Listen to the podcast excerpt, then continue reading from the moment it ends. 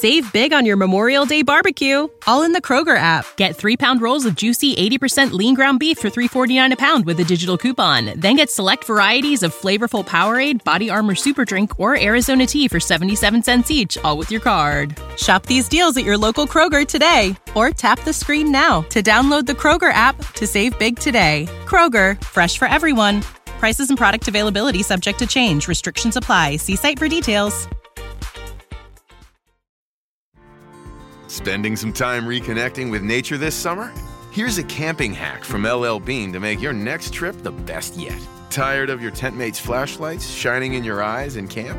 Bring an empty half gallon milk jug or clear water bottle. Simply strap a headlamp around it, and it becomes a soft white lantern for everyone to see the light. For more camping hacks, visit youtube.com slash llbean. LL Bean. Be an outsider.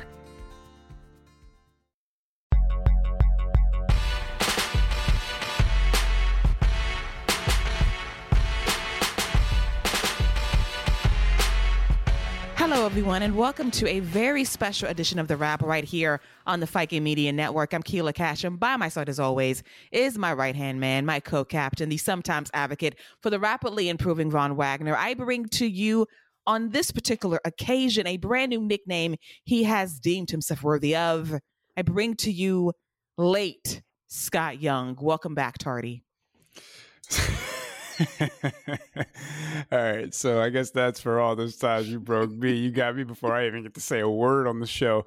Um, first of all, uh, a couple things. Keel, it's always a pleasure to chop it up and talk all things WWE with you.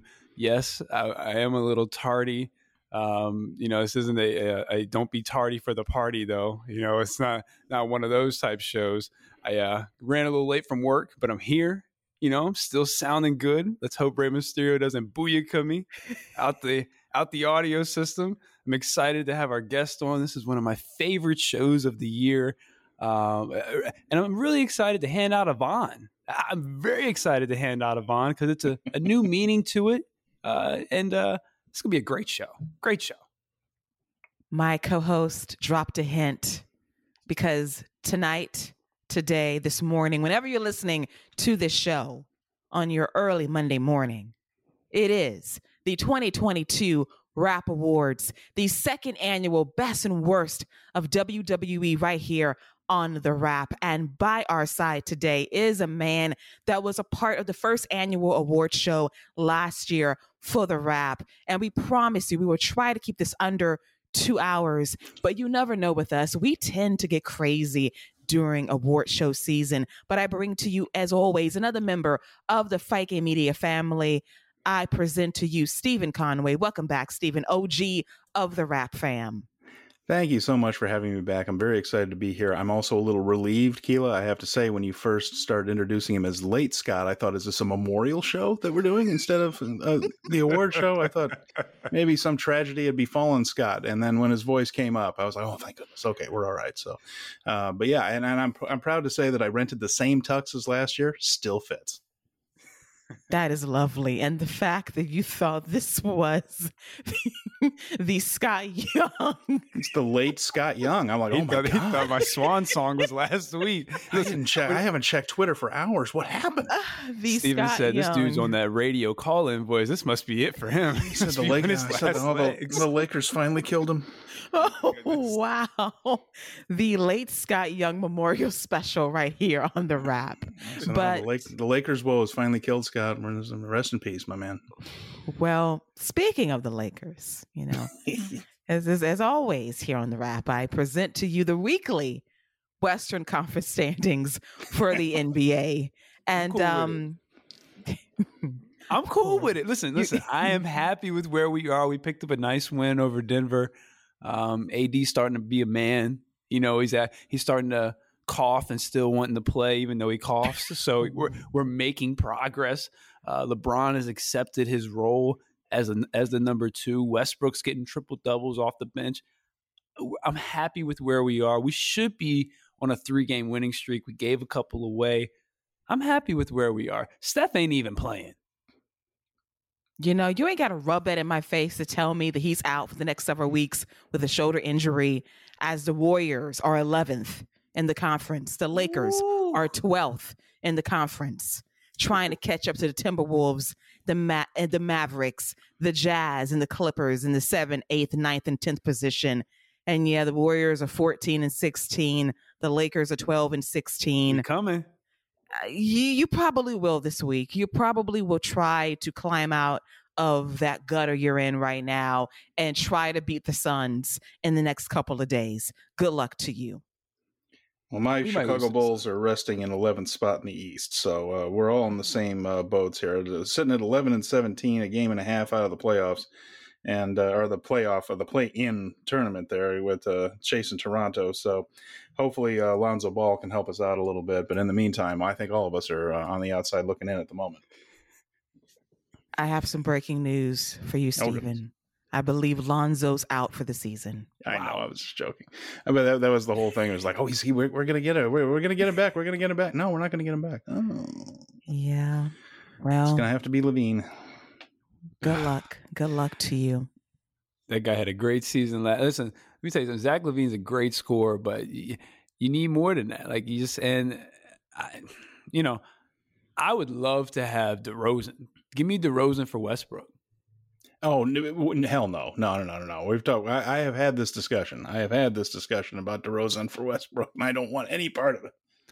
Well, here's here's my thing with that. we wouldn't. Like, we also wouldn't be able to afford another player for the next five seasons if we took on that contract. Forget it. No, you're stuck with him. Well, I, I listen. I think he's great off the bench. He's a great six man. He'll probably win six man of the year, or at least be in the top three. So I'm I'm cool with keeping him. But Chicago's not going nowhere. We we we might be. I think we're going we're going to the playoffs. I don't see why it hurts. Chicago might as well tank and try and get over seven seven coming. You know the seven seven Curry that's coming in the draft. Well, the way we shoot in the uh, last three minutes of uh, close games, I think uh, that plan is already in place. don't worry, we shoot the same way at the free throw line, especially if AD's there. I'm telling you, uh, Brian Caruso is doing everything but passing to the lovables when it's uh, about three minutes to go. This conversation is taking several turns. Trade negotiations going down in real time on the wrap. May our teams try to succeed in the next week, and we'll report back in a couple of weeks as we're going to take the following week off as we marinate for Christmas Day. But until then, let's briefly touch on some WWE scoops from Raw, SmackDown, and NXT before diving into the 2022 WRAP Awards. I want to briefly dive into Monday Night Raw from this past week. And Alexa Bliss is now the number one contender for Bianca Belair's Raw Women's Championship. She beat Bayley. And as I feared a couple of weeks ago, this match wasn't going to do much for me because her matches never do anything for me. It's all in water. The chemistry between her and Bayley doesn't do much for moi. It was all right. She wins via Twisted Bliss after Becky Lynch eliminates Iyo Sky and Dakota Kai from this matchup, and Bianca Belair prevents Bayley from cheating by using the exposed turnbuckle to her advantage. But it is all about the post match when Bianca Belair is going to shake Alexa Bliss's hand, wish her luck. Alexa says, Bring it in, give me a hug. And then she puts Bianca in position for Sister Abigail because there's the Wyatt graphic flickering on the big screen. It's mm. a moment everybody says, Oh my goodness, what's happening here? The one time the Milwaukee crowd was up all night because they were dead the majority of the show. And that was something. So I'm intrigued by this, Scott. Are you intrigued by Bianca Belair versus Alexa Bliss for the Raw Women's Championship with a possible Alexa Bliss heel turn coming with her possible, most likely reunion with Bray Wyatt? Yeah. So a couple things. First of all, so when Alexa Bliss puts whoever in the Sister Abigail setup, do they just like are they just frozen? They can't mm-hmm, move. Mm-hmm, like Bianca mm-hmm. couldn't have just grabbed her by the neck and be like, "Girl, is what is wrong with you? Are you serious?" Because when I was look when I looked at it, I saw Bianca and she wasn't flexing, but she just had her arm bent and her bicep was bigger than Alexa Bliss. So I'm having a little bit of a hard time understanding why Bianca didn't just yank that girl by her hair and say, uh uh like she do, and then be like, yo, do you know who you messing with? Like, seriously, what are we doing, man? Like, I, I, I hated it. And and that's all I thought about when I watched it was why is Bianca just sitting there letting her do this? Like what and then and then all of a sudden she just when Alexa snaps out of it, Bianca snaps out of it and, and moves like what what? No, no, no, no. Not not feeling it. I and maybe that's just me. Maybe I'm thinking too deep into it.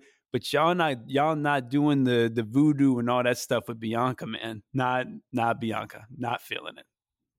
Now, we're not going to bring back Thunderdome voodoo child Alexa Bliss because I will have a fit on this show repeatedly. So we cannot have that on the wrap every single week. I will be broken in many, many ways. Now, when you put logic to what happened, Scott, I will agree with you. That was dumb. Bianca Belair, you can just hop out of that move, hit your finisher, and say, bitch, please. But none of that happened. She just stood there, frozen in time. And then Alexa Bliss was the one to snap out of her trance, saying, Oops, my bad, friend. I don't know what got over me.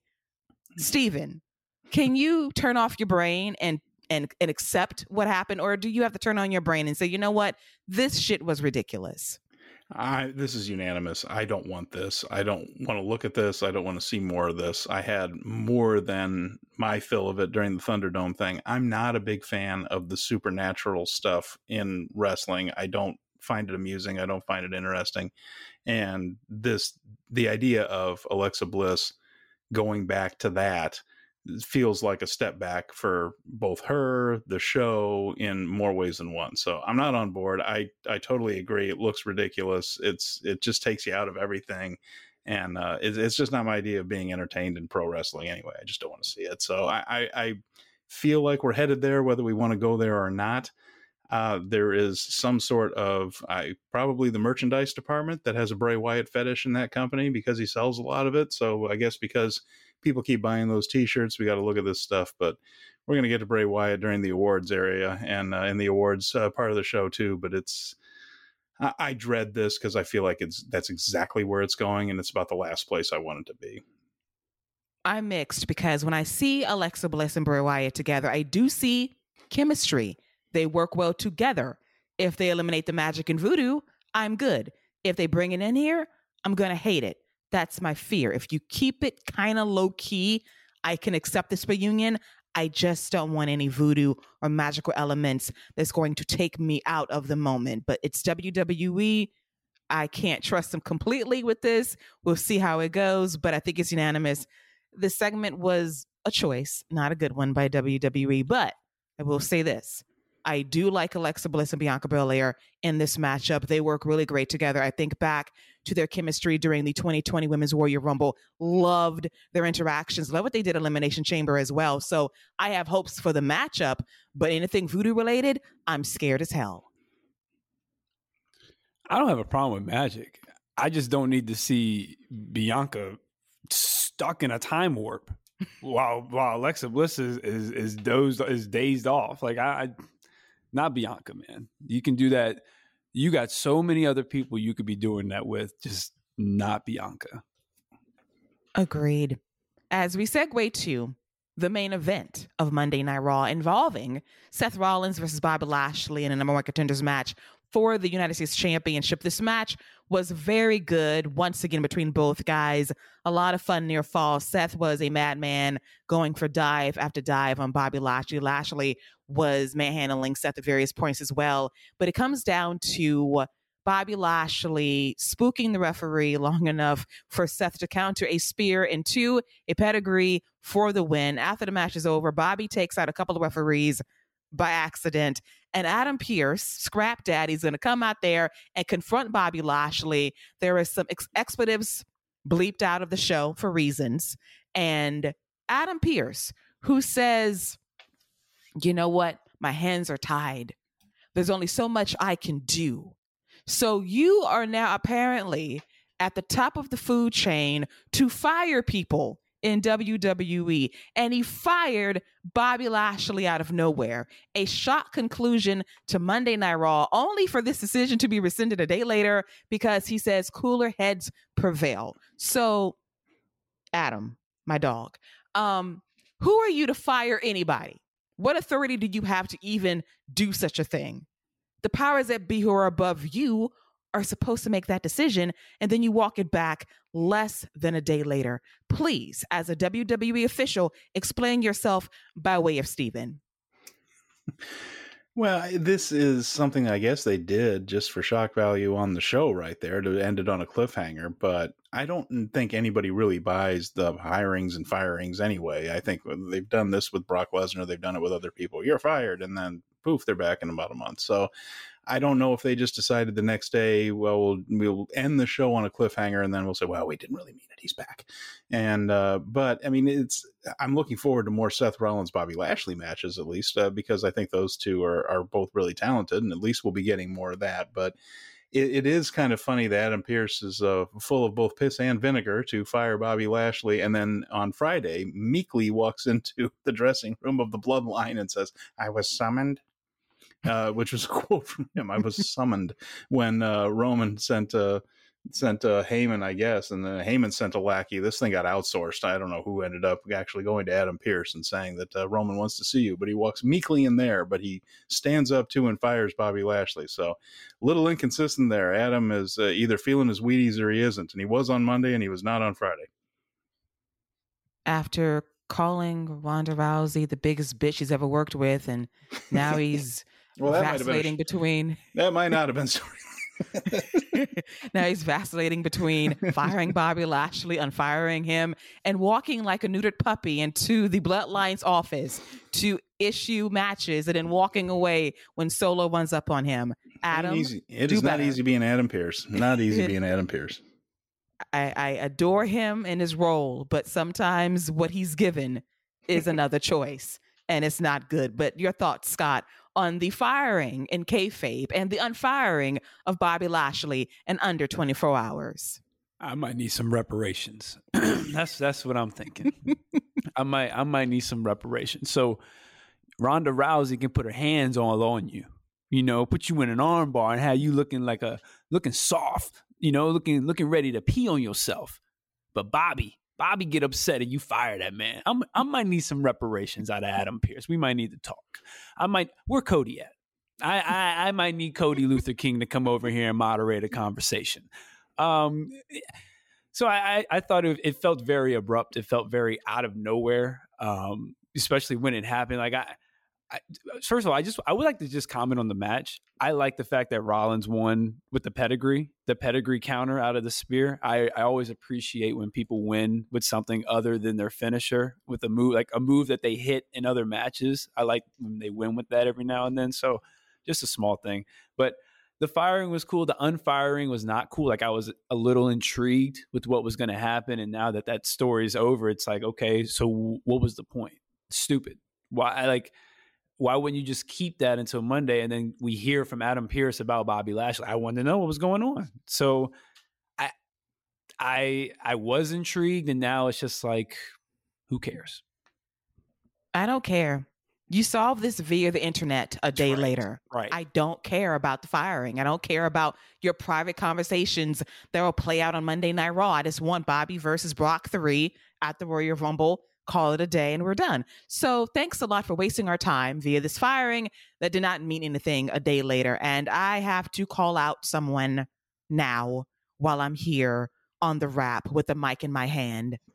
I have tried for the last two months to show grace, to show respect and patience. But on this day, I do declare Kevin Patrick sucks at his job mm. as the lead Raw announcer. Bring back Jimmy Smith. Do I have any yays or nays to this? I guess the, the, the my thought is that I don't I did not understand why Jimmy Smith was let go in the first place. I, I didn't feel like he was doing a bad job at all, and it came as a surprise to me. I'm I'm not. It's very difficult to do a good job in that role with the way they have their announcers behave uh, and the way they portray their announcers. It's difficult, really difficult to be good at it. And uh, be, just because even without Vince screaming in your ear like they used to have, I don't know what it's like back there now. If it's any different or any better or any calmer on them on it, but the way they want their announcers to act, it really makes it difficult to actually be good at it. I thought Smith did as well as anybody. I, I didn't see the need to replace him unless it was behind the scenes stuff or just agreements they didn't couldn't come to. But uh, I'd be perfectly happy getting Smith back and have Patrick back in his old role because I, I do think he was better at the backstage interview thing than he is at this. Yeah. Yeah, Ke- Kevin Kevin's not very good. Vic's not very good. Um, this is really where you like. I'm gonna tell you who would be perfect right here, and that's oh boy that's in Impact right now. Um, what's uh, what's the announcer that? What's the lead play-by-play guy that's in Impact now? That was uh, the WWE. former Tom Phillips. That's it, Tom yeah. Phillips. Yes. I think Tom Phillips would be a, a great fit right now. Um, and like Michael Cole just can't you you can't overexpose Michael Cole. People don't like Michael Cole as this. I don't I don't have a problem with Michael Cole, but I'm just that's just how it is. But you don't want to overexpose him. But they don't have anybody else, man. And it almost be like it's almost like you need Michael Cole for the three hour show, but you you want Michael Cole on your most viewed show. So it's they they are in a bit of a pickle when it comes to that lead announcer, man. They might need to go and just open the bag up for Tom. Or call Mauro, maybe. I'm not opposed to hey, it. Hey, hey, why not? Have him and Corey kumbaya it out and get him on as a lead announcer. Pay him once a week. You're not doing pay per views. Do it. That would be my answer to this question because Kevin Patrick just sounds very weird as a lead announcer. It's just not authentic in my estimation. And I'm trying here, but he's failed. And that is that. NFL Sunday Ticket is now on YouTube and YouTube TV, which means that it just got easier to be an NFL fan, even if you live far away. Like maybe you like the Bears, but you're hibernating in Panthers territory. But with NFL Sunday Ticket, your out of market team is never more than a short distance away, specifically the distance from you to your remote control. NFL Sunday Ticket, now on YouTube and YouTube TV. Go to youtube.com slash presale to get $50 off. Terms and embargoes apply. Offer ends 919. No refund. Subscription auto renews. What's up? It's Kaley Cuoco. When it comes to travel, we all have a happy place. I just went to my happy place. I just went to Maui, and it was truly amazing. Priceline has always been about getting you to your happy place for a happy price with deals you really can't find anywhere else. Like up to 60% off select hotels in Costa Rica or five-star hotels for two-star prices in Cabo. Go to your happy place for a happy price. Go to your happy price, Priceline. As we move on to NXT, ever so briefly, uh, we were about to give Von Wagner an award, and he avoided disaster by reverting his hair back to its original form. So no cornrows this week, thank the Lord. But the highlight of NXT was Roxanne Perez versus Mandy Rose for the NXT Women's Championship. This match was originally supposed to take place at New Year's Evil on Tuesday, January 10th, which is apparently New Year's Day, nine days later. So this match was good. And the ending was surprising with Roxanne Perez winning the championship for Mandy Rose. And in hindsight, Mandy looked less than thrilled about losing because she was about to be fired less than 12 hours later. And because of some things she was posting on her fan time page, that's why she lost her gig. And I feel for her to a point because when WWE openly sexualizes you for over a year and you want to make bank by having agency over how you sell yourself to other people in a very monetary way that makes sense for you, you do you. You hustle, you make your money. But if you are crossing lines, because WWE is a family company and they warn you more than one time, and you say, whatever, I'm making more money here than there, then you have to do with the consequences. I'm not going to do think pieces for WWE and go into the history of misogyny. We'll be here all night. We know the story. We're here in 2022 right now. And if she wants to continue this avenue of promoting her brand in her own way, good for her but I'm not crying because she's making more money than me. So good for Mandy Steven.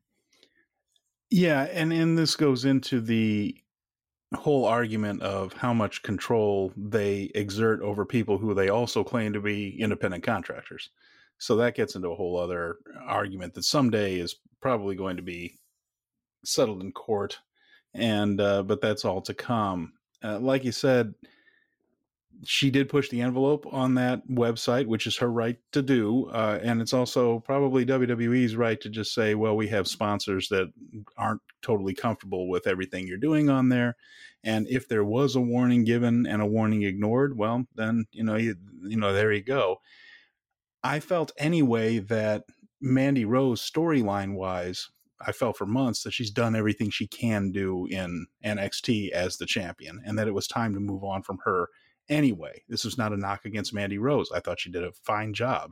Uh, she got a ton of interview time, she got a ton of camera time, uh, far more than she would have gotten on the main roster. And I think she carried it pretty well. I also think that that had run its course. And I thought it was time to put the thing on a babyface Zoey Stark when she came back from the knee injury. I thought it was set up perfectly. They still didn't pull the trigger on that because WWE has this fetish about long term heel champions mostly because they haven't the slightest idea how to book a babyface, no matter who seems to be in charge.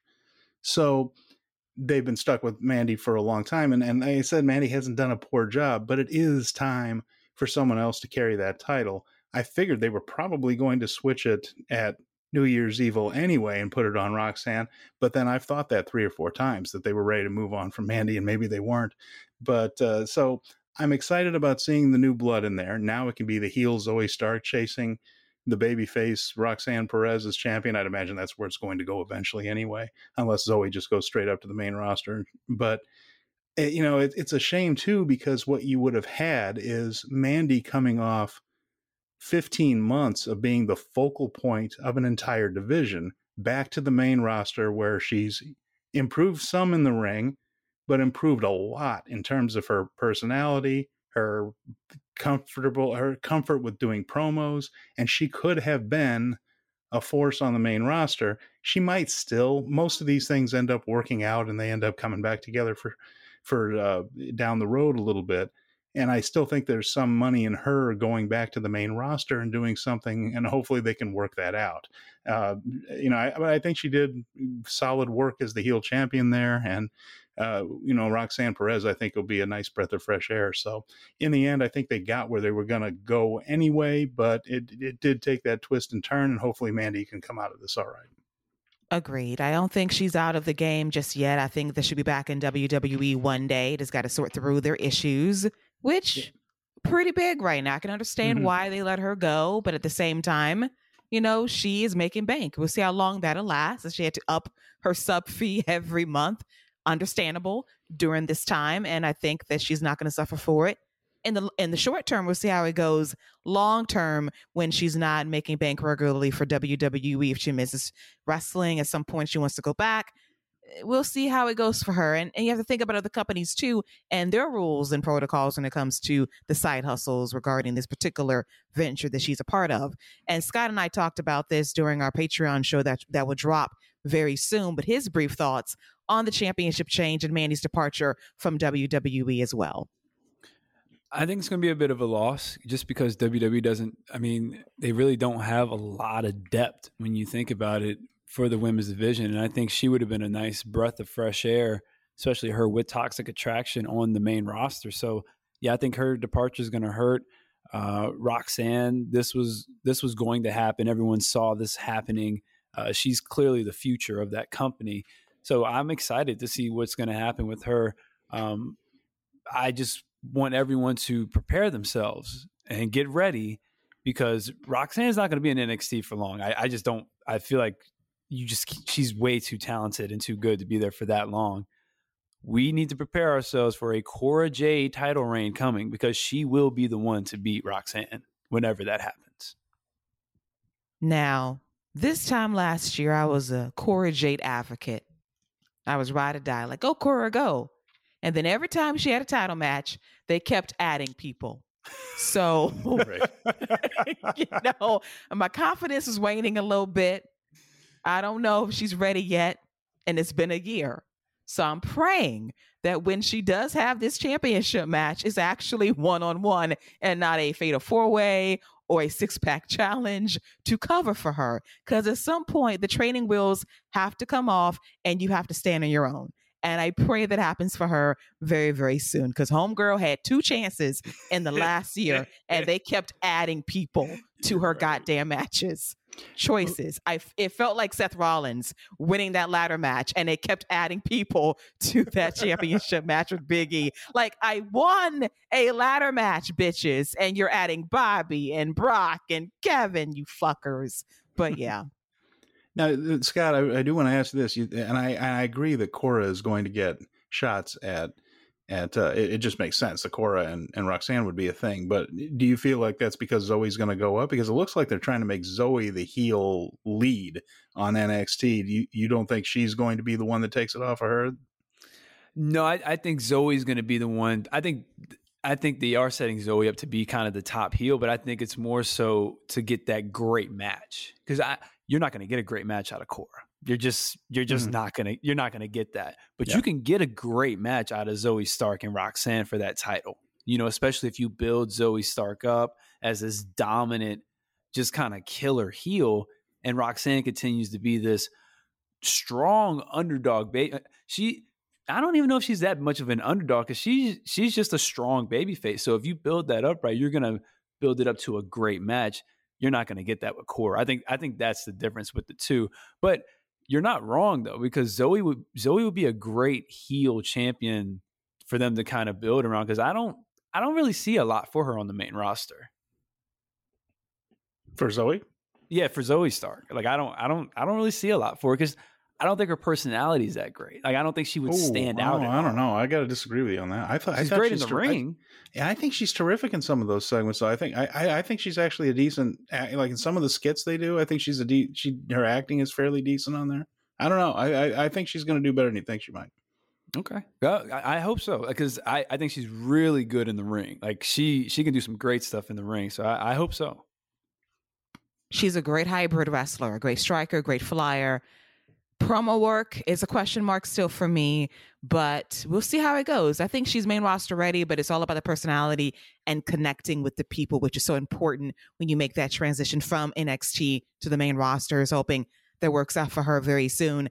As we quickly move on to Friday Night SmackDown on Fox going down Friday night from the Shy, Chicago, Illinois. And a highlight was Gunther versus Ricochet for the Intercontinental Championship. This match was absolutely awesome to watch. The chemistry was everything better than the previous match on SmackDown several months prior. So, so good. Ricochet, my God, this guy has been on a run over the last few months. The trust has been rebuilt between himself and Triple H. Go, Ricochet, go. Go, Puma, go. Like Michael Cole dropped that line. I heard you, sir.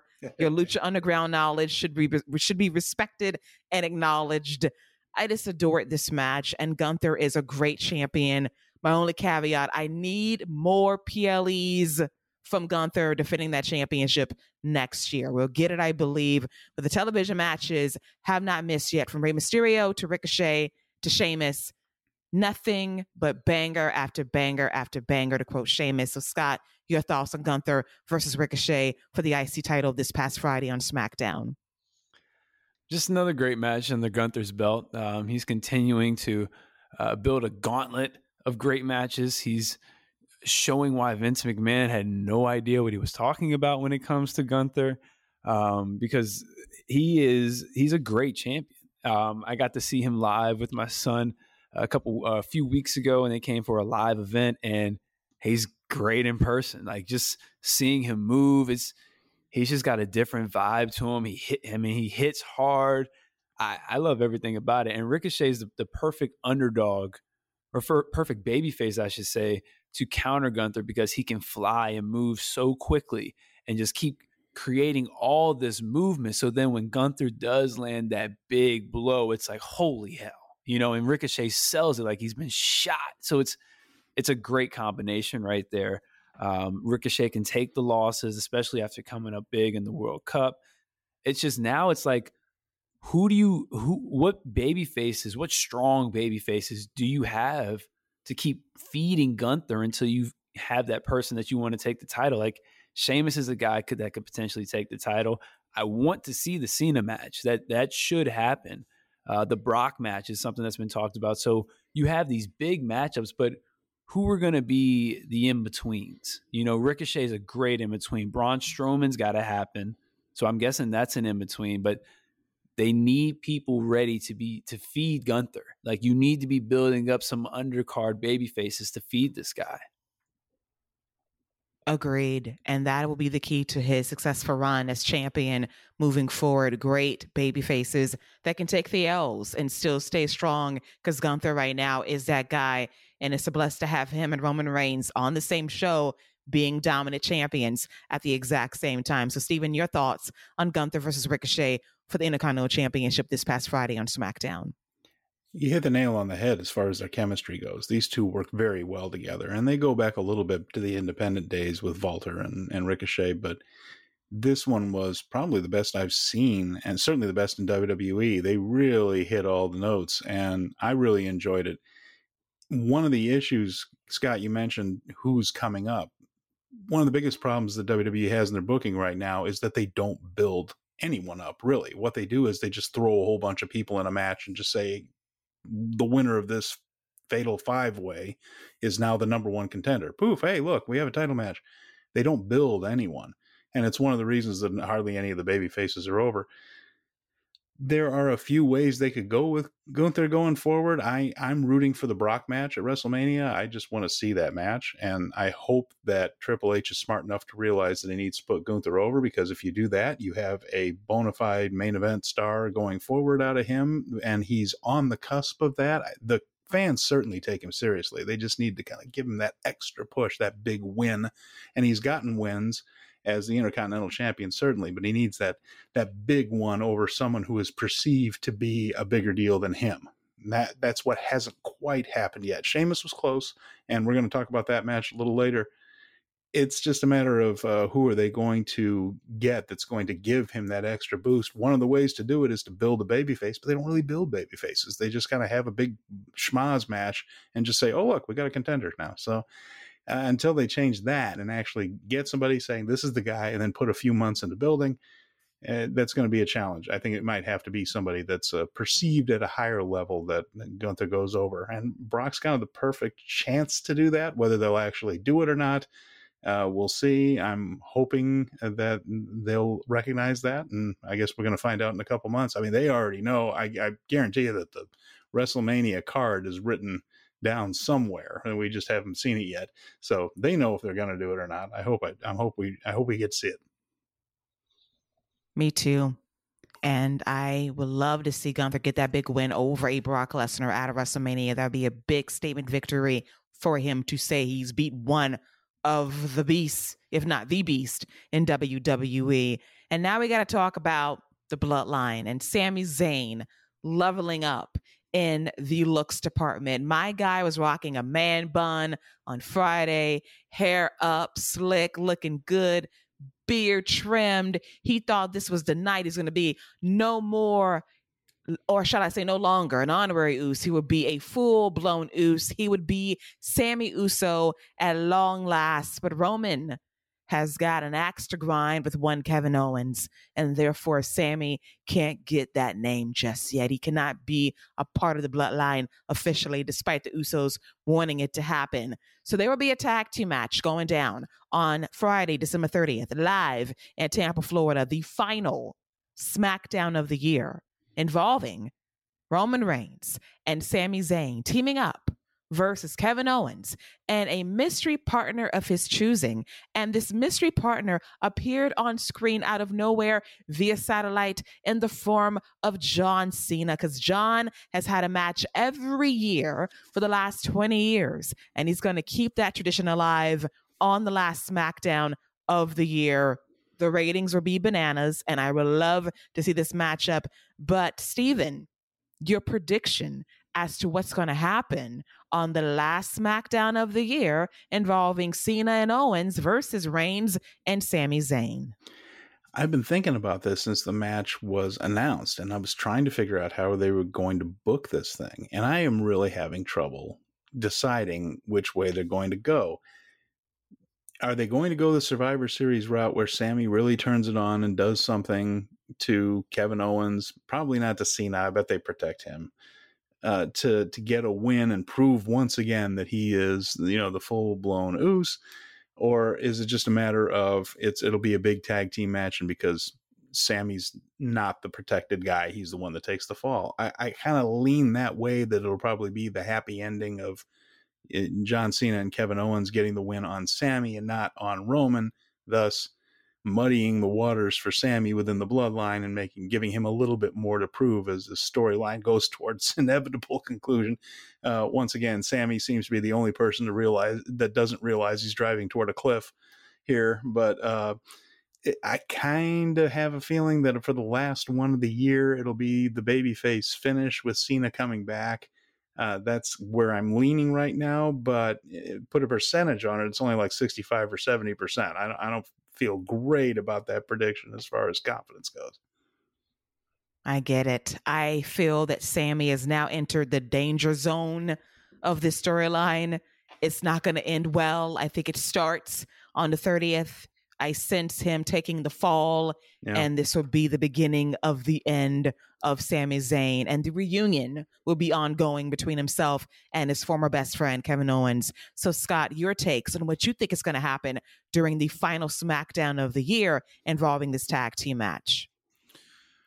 I take it a step further. I think Sami Zayn ends up hitting Roman Reigns in some way, shape, or form, whether it's a hell of a kick or a some way there's some type of miscommunication, and, and Sami puts hands on Roman, and I think Mhm. that's that's kind of some somewhere that's going to be where this starts, and Roman's like, "Yo, you, you put hands on me, bro," like because you that's you don't do that, um, and yeah, I. I I absolutely think Cena's going to pick up a win. He's his only match of the year. Yeah, he's that dude is not going to come back. Y'all not going to let me win my t- Yeah, I'm not coming back. Yeah. I'm not coming. I'm not coming back. What do you mean? I'm good. That dude's definitely going to pick up the win. But I like you. I, I think like you both have said, it's it's about how that comes about. So I really think Sami puts hands on Roman, obviously on accident, um, going after Kevin Owens, because then that can play into a little bit of the conspiracy of oh, well maybe you maybe you gave tell Kevin Owens to move out the way, and that's how he, Right. that's why he moved, and that's why you hit me. So that's what I, that's where I think I'm leaning a little bit. Um, miscommunication. Sami hits uh, Roman. And it, maybe even Kevin Owens gets the pin. Maybe Kevin KO pins him, but I, I think Cena pins him. But uh, yeah, that's where I'm going. I have Kevin pinning Sami to get him back for Survivor Series, Mm, yeah. securing a shot at Roman at the Royal Rumble. And this will be the beginning of the end of Sami Zayn as a part of the bloodline. And all I keep looking at is Solo Sikoa looking very dangerous and deadly because he's going to maul Sami. And I think Jimmy and Jay might cry before joining in on the beatdown. Jimmy and Jay are definitely going to give the Shawn Michaels, I'm sorry, I love Mhm. you, and then super kick him. I feel it too. It's going to be a sad, sad day. I'm going to have my Kleenex on standby, but it's going to be beautiful because Kevin Owens is going to be there for his best friend when he needs him the most. And that reunion will be everything, preferably in, Mon- in Montreal, but we shall see. And now it is time to pull out your Sunday's best, wear your finest tux. Got my tux on as well. I'm very comfortable today as we celebrate the best and worst of WWE for the year 2022 via the second annual WRAP Awards. We have voted. We have made our decisions to celebrate the stars, the shows, the matches that stood out for all of the right and sometimes wrong reasons. And now we're going to start our way from the bottom to the top. Let's celebrate the trash that was the year in WWE. Our first award is the worst match of the year. The match that made us angry, that disgusted us, that made us wonder what the hell are we watching? So I'm going to give this to my co captain first. Scott, out of all of WWE for the year 2022. What is the dirt worst match of the year? Well, uh, I can definitely tell you that Top Dollar definitely tried to put his name in the hat for that. um, I would also like to give a shout out to Ronda and Shotzi because they surely tried to win this award as well. but there was nothing worse than watching Vince McMahon beat Pat McAfee in that slog fest awful thing at WrestleMania. So that is my worst match of the year. Pat McAfee versus Vince McMahon. A fine selection for trash shit from WWE. Steven, your pick. I actually had something very, very similar there. The Vince and Pat thing. I wasn't sure if it counted just because it was so short and impromptu and things, but I did have that down as like truly a, a horrible thing to have to watch right there. I had a couple of things. You know, it's almost a compliment to WWE that I, other than Vince versus Pat, I had to struggle with this one a little bit. We saw some bad matches, no question about that. But as far as anything that really stood out as offensively awful, I actually had a little bit of trouble finding something. You know, on, on NXT, sometimes they put people out there that clearly aren't ready. I, I don't like tearing people down for that because it's not the worker's fault that uh, dollar store cowboy Shawn Michaels puts people out there before they're ready, and he isn't the first. I mean, they they were doing that before uh, dollar store cowboy came in there, and uh, he had his uh, brought his his pile his his backed up the truck of distraction finishes to uh, feed us a steady diet of, and in his time as a as a NXT booker. And uh, you know, so by default, I mean, Elektra Lopez versus Sol Ruca were two women that just shouldn't have been in the ring at the time. They were not ready yet, and that was a pretty tough one to watch. Again, Elektra and Sol, not particularly their fault. They were in when they shouldn't have been, and they put them on national television anyway. But uh, that, that's kind of where I go, where the painful moments of watching WWE is when you're watching people set up to fail like that, and and that frustrates me. So, while it's not necessarily the wrestler's fault, it's WWE's worst matches are those where where they just use TV time on people that ought to be on the coconut circuit. I feel you. You know how I feel about green on green. It never works and it was a bad match. But I will say this for Sol Ruca. She's improving fast. Yeah. And in a hurry. And her future's bright. Mm-hmm. And I love that for her. She's still on TV a little bit too soon for me, but the improvement is there and I can see the vision in two to three years. I totally, totally do. Oh, yeah. And, and I did have a same thing up. happened with Tiffany Stratton. She was awful mm-hmm. in her, first, you know, and she she was wearing the boots and she was clumsy in those because it would, didn't let her do her gymnastics part of it. And she's turned it around too. Again, I, I I, I, just hope it doesn't come out that I'm trying to knock those two. It wasn't their fault. It was just WWE doing something to them that it shouldn't have. So, pardon me. Oh, I agree with you completely because I feel the exact same way. And Tiffany Stratton was on my list for a minute. Not her fault, but it was how they push her. But she picked it up fast, got better quickly, got a better character to boot. No longer daddy's girl. And she's been elevated ever since. She'll be back very soon. I can't wait to see what she's going to do in the new year because I think she is another one that will be a difference maker in NXT and ultimately the main roster for years to come. A runner up was actually Lash Legend versus Indy Hartwell on mm. NXT when Indy completely whiffed on the elbow drop off the top rope. I think that was the last time she ever tried that move. And ever since then, she's tried to be a power based wrestler, which still isn't her strong suit.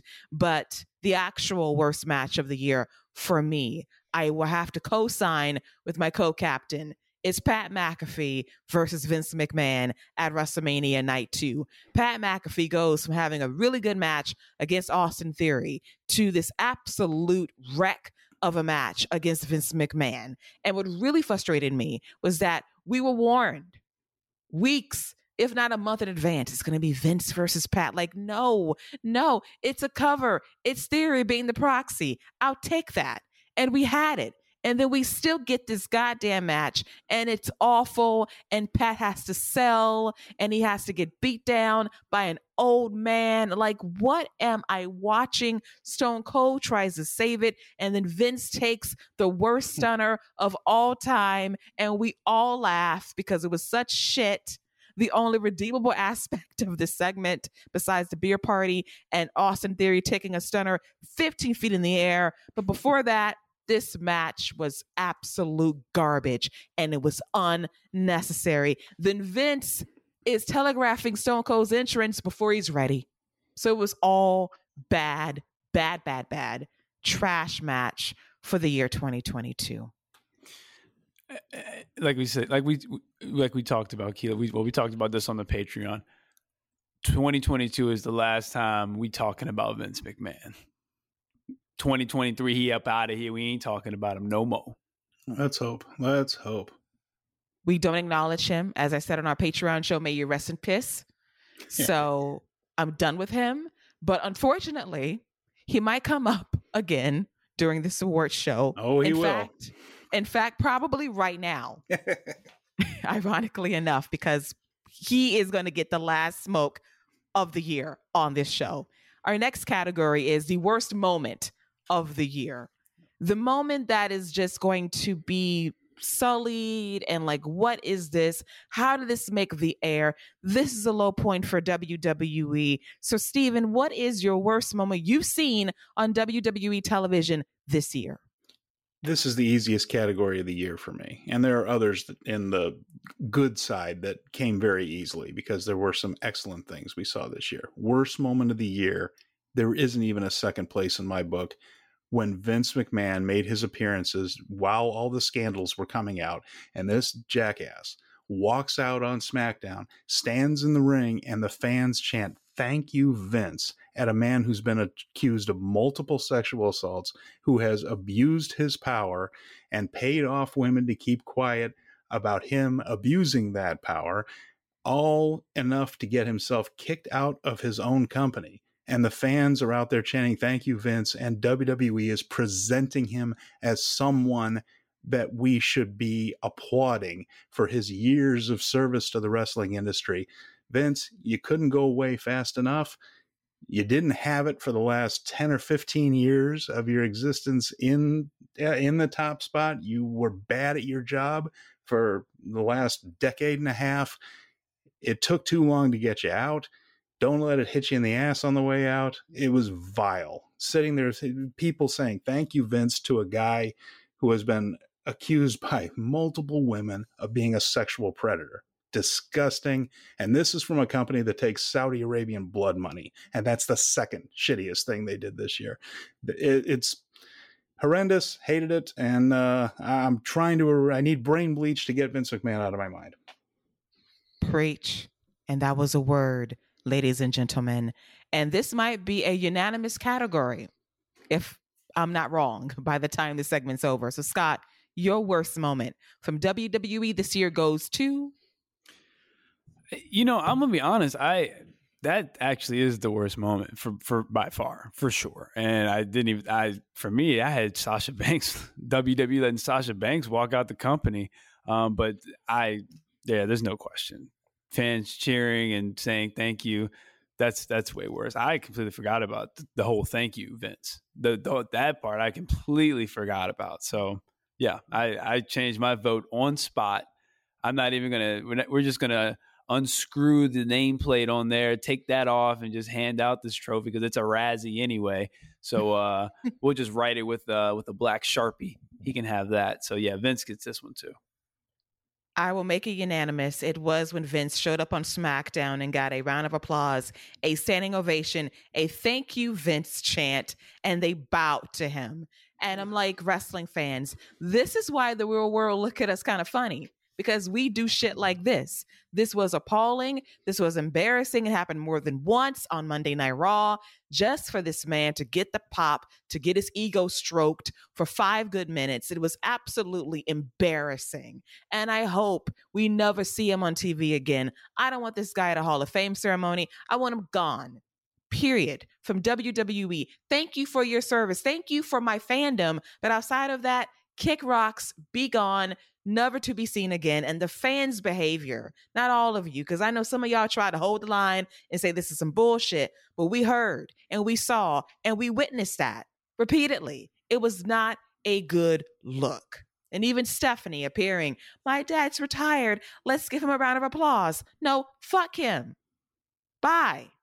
Let him count his money on his sexy bitch yacht and be gone But oh no, let's praise him one more time before you throw dirt on him, rightfully so. But let's throw dirt on him and not celebrate him. But yeah, that was a trash moment by WWE. Vince McMahon being cheered after the sex payment scandals dropped, courtesy of the Wall Street Journal.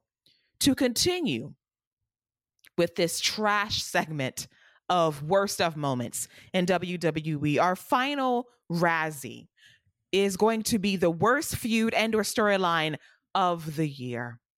Scott, your selection. I'm going to go with Kevin Owens versus Ezekiel as my worst feud of the year. Um, you have Kevin Owens, who just came off main eventing WrestleMania with Stone Cold Steve Austin. And what does Vince McMahon follow that up with? Not even Elias, but his his clean shaved brother who doesn't wear pants, Ezekiel. so yeah, easily my worst feud of the year. Now, I kind of love this feud because it was so dumb. And Kevin Owens getting gaslit every week was entertaining to me. The DNA test that Chad Gable ran was something. Then the lie detector test that didn't detect shit was also quite genius. Otis eating evidence was amusing to me. This sounds like a guilty pleasure. This sounds like something we might hear from you later on. no, no, no, this won't win. But there were elements of this feud that were fun. Even this past Monday on Raw, when Elias showed up to traumatize Kevin again. Kevin says, You son of a bitch. You think I forgot. You think I forgot what you did to me. You and your brother allegedly tormented me for months, and you want me to stand in your corner? Fuck you fuck you and your beard and your guitar and your non-talented ass. Get off my screen, you piece of shit. But yeah. I, I wish you would have said that verbatim to him. if he would if he would have said that verbatim to him, that would have been the greatest promo in WWE history. There's there's a very old George Carlin line of the stand up comic who says "fuck you" and everybody who looks like you, and it really applies in the case of Elias. that would work perfectly. Hell, we saw his family in that hospital room, so yeah, fuck you and your entire family. El, El Eldrick, whatever, whatever, Elrod, him, your dad, your mom, your auntie, your uncles, your cousins, fuck all y'all. Gaslighting bitches, but I'm gonna let that go. Steven, your pick for well, worst feud of the year. My worst, my worst feud story slash storyline of the year. This may have some recency bias to it, but it is one that has recently started up again. And for me, maybe I'm grumpy, but it's the Bray Wyatt thing. This mm-hmm. whole return of Bray Wyatt. Now I know that the fans are into it, and I know they're buying T-shirts, but this is just my subjective opinion on this. I can't stand this whole supernatural stuff. I'm not interested in it. And they bring Bray Wyatt back, and it was a good entrance. I, I gotta say, when they, when he came back for the very first time, it was a good entrance. It was exciting. The fans enjoyed it. It has drug on and barely moved this story, and they're trying to get it going with L.A. Knight now. I suppose is the poor guy that has to put this mediocrity over, and so I thought we were rid of this guy. I was happy about it. He destroyed every baby face he ran into in terms of fan response because these top baby faces had to cower away in the fetal position in a corner from a guy out of shape guy in a rubber Halloween mask, like teenagers that work in cheap haunted houses. Now he's back, and just because this in-ring mediocrity, Husky Harris, Bray Wyatt, goes on some sort of shopping spree at Spirit Halloween, we have to watch all this bullshit again with all these people in an arena. And uh, oh god, I didn't miss it this crap and these insipid skits when he was gone. I'm not enjoying these boring skits now. I don't look forward to the inevitably disappointing and insulting matches to come. This guy is untalented in the ring. Wow. For the most part. And on top of it all, this stuff is boring now. We've seen the same crap with this Uncle Howdy thing. Ugh, can't stand it. It's going to be, it, once he gets in the ring, we all know what's going to happen. We saw it for years with this guy. The match is going to be boring. It's going to be slow. It's going to be plotting, and it's going to be a big disappointment all over again. It's all this guy's capable of. Damn. Steven just read Bray Wyatt for two straight minutes. And somewhere, Jeremy Finestone smiling, like, yes, somebody's in my camp. He agrees with me because this is really, really bad. I'm on the fence still. We saw Uncle Howdy last night. That was kind of shitty because, like, dude can't walk down the ramp. Is he just stand in? That's not Bo Dallas. Okay. I'll still try to wait. LA Knight's trying his best, but we need something very soon from Bray in the ring for me to try to buy into this presentation this go around. But my worst feud and storyline of the year goes to to antagonize my co-host. He knows where I'm going with this. The worst feud of the year, in my eyes, is The Miz versus Dexter Lumis. At one point, it was a guilty pleasure of mine. And then this shit jumped the shark and it's never recovered. And as I talk right now on this very show, we're going to have a ladder match with money bags hi- hanging high above the ring with both dudes fighting for cash. And I don't give a shit. I don't care about the Miz hiring Dexter Lumis as his stalker and then not paying him, and then Dexter taking the money and gambling it at the and gambling it at the poker table for reasons and giving away toys and Christmas gifts to the fans. I don't care. This feud sucks, and I cannot wait until it's over. May it die a quick death. And now, Scott Silence. I'm I'm surprised. I'm stunned. I'm stunned. He allowed Listen, me listen, to. listen, listen. Oh, there it is. He was he was doing a slow burn on it. There it was. Listen, a couple things. First of all, first of all, I tried to be nice. I let it go. I was gonna let it roll. I was gonna move on. I thought you, know were what? eating one of CM Punk's muffins for a second there. I said, he's just quiet. We don't hear him. Actually, I got a bag of Skittles here, and I was I was about to start. I was about to put a couple in my mouth, and about to get re- you about to get uh the antagonized Scott. Antagonized. About to have the late Keila Cash. He's so pissed.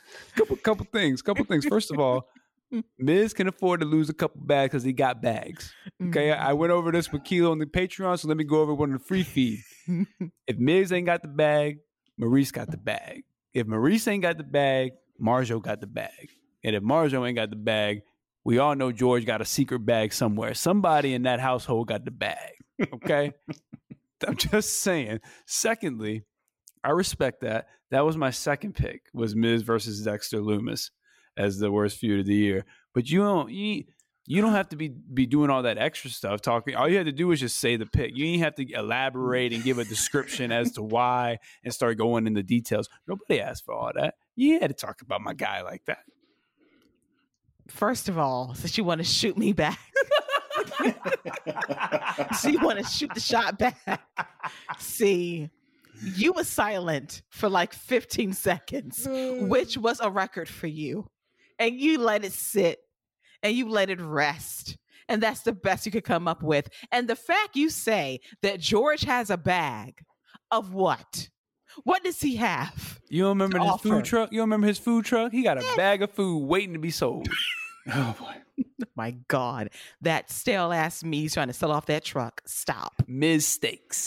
I'll tell you what, that silence though, once again, when there was just no sound for a little while, we were always. You, you ever see like those documentaries on guys that disarm bombs, like the bomb squad guys? They always say that like the most stressful moment is when nothing happens. That was that. That was right. That was it right Yes. there. I was astounded that he did not jump in immediately because I came for his guy and he does not have that on this show. I thought he left the room. He was so traumatized, but nope, right on cue. He wouldn't let me have my moment. I went to go get my Skittles so I could calm down. I went to go get my Skittles. Let me, you know what? Let me pop a couple Skittles in right now before you get me all upset. Oh no, here comes that special audio sound of him opening the bag just to torment me even more. I I just can't with you. But now it's perfect timing he grabs that bag of Skittles because our favorite award is here and we had to retool it for this person because last year this was an award of shade and disrespect. And we've shined it up real nice and we have given it some new life. It is now known as the Vaughn, the Von Wagner Award of Excellence for Most Improved Star of the Year. That you've gone from Von Wagner bad to Von Wagner good. Look at that. Look at the glow up. Look at the level up of you being mediocre to being actually decent. So, Scott, who deserves the Vaughn for 2022 for most improved? I, I don't know how you can pick anybody but Von Wagner. If you remember this dude's first match, when he walked into the ring and that bug eyed dude looked across the ring at the other three men and was like, oh my God, what do I do? Yeah. And now you see him having really good singles matches with Bron Breakker and in a title match, holding his own, looking like a competent, ready made big man. Yeah, for me, Von Wagner is the Von Wagner wins the first Von, the first good Von. Oh, the, I like that. The Good Von Award. I like that. So, Stephen, are you gifting Von Wagner with a good Vonnie? I have to agree with Scott. I came on this show and made fun of him too for looking like he was reading cue cards when there were no cue cards to read. and which is a skill in and of itself, to be honest. I've never seen anybody do it in wrestling. I was a little bit impressed in my own way, but he has done a lot better. There's no question about it. He's improved a lot. I'll mention one other name here. Well, and I mentioned Tiffany Stratton earlier, who is improving, but you know, for this award, uh, you know, uh, maybe 2023 will be your year and could be.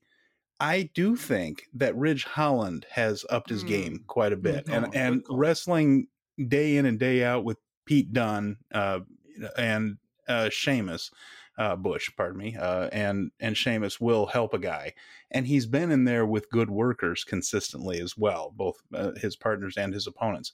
And while Ridge isn't ready for some big singles world title run or anything like that, I do think he is several steps above where he was this time last year. So a bit of an honorable mention there to Ridge Holland, who is stepping up his game in this uh, in this uh, brawling brutes gimmick.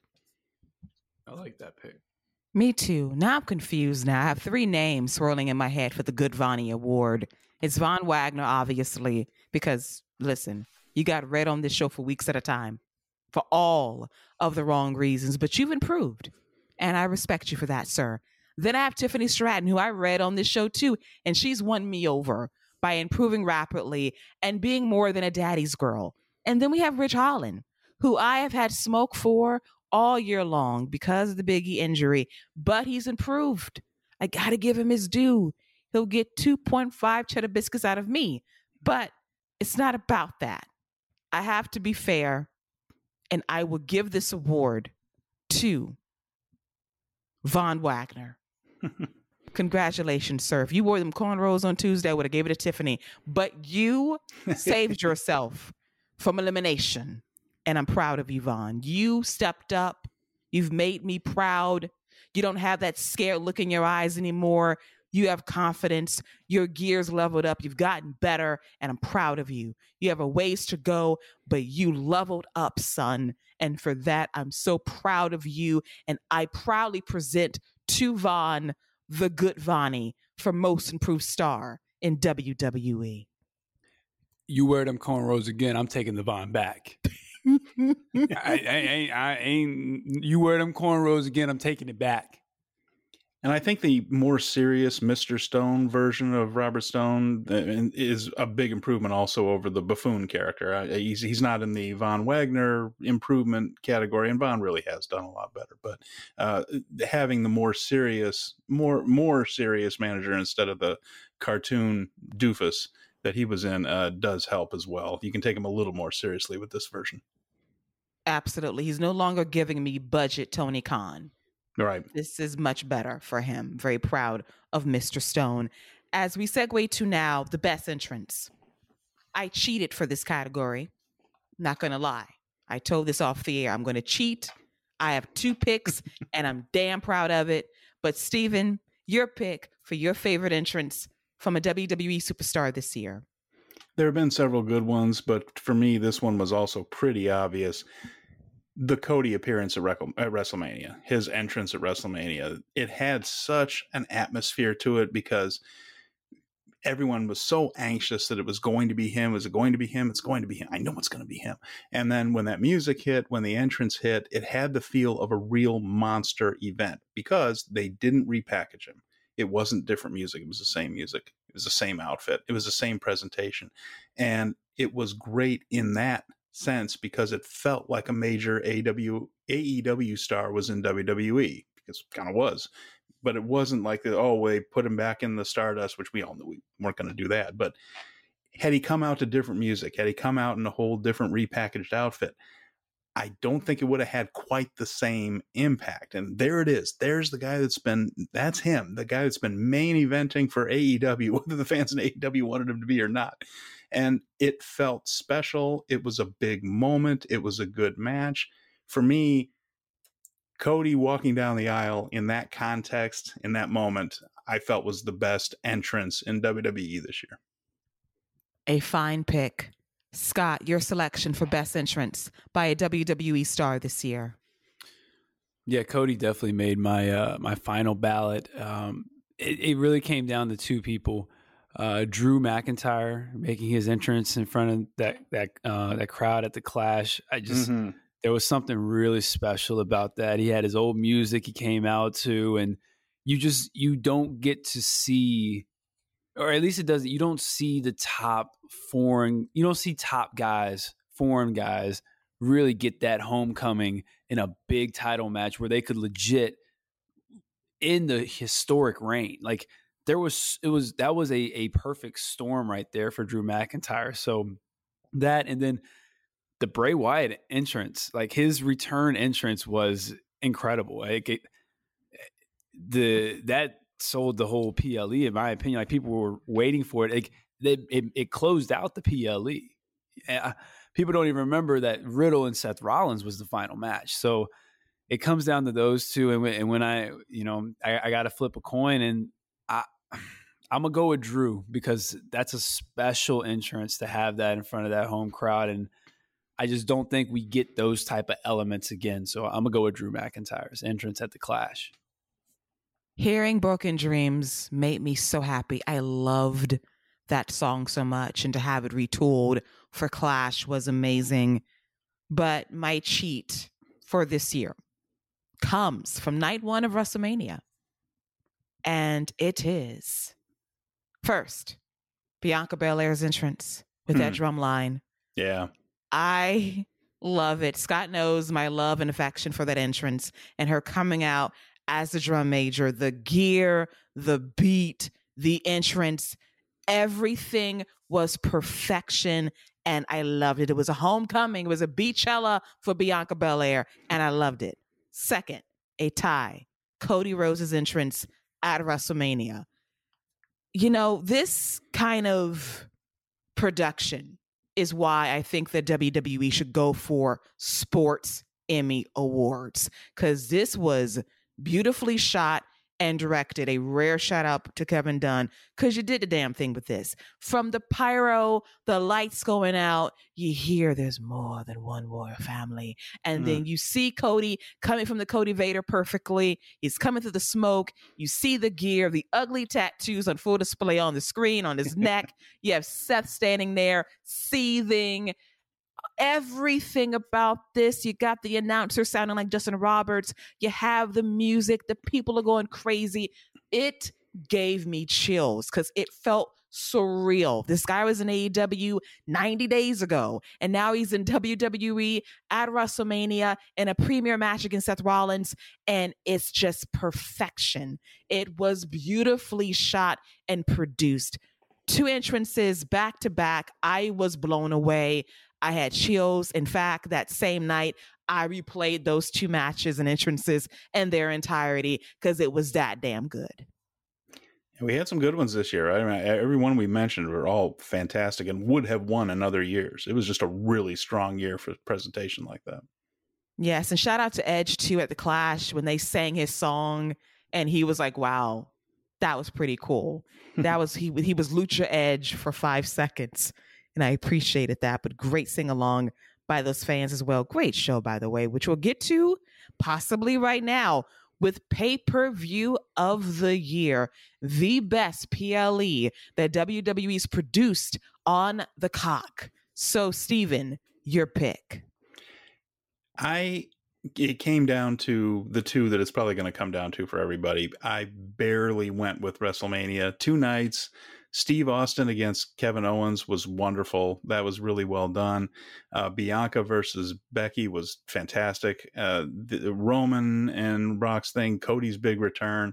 It was just a strong two night show. It's not easy to put together two pretty good nights, and there was some crap in there with Vince and Pat, no question but uh, I really enjoyed Mania this year. It barely edged out because it was a two night thing. I gave it the nod over Clash, but both of those two events were really excellent.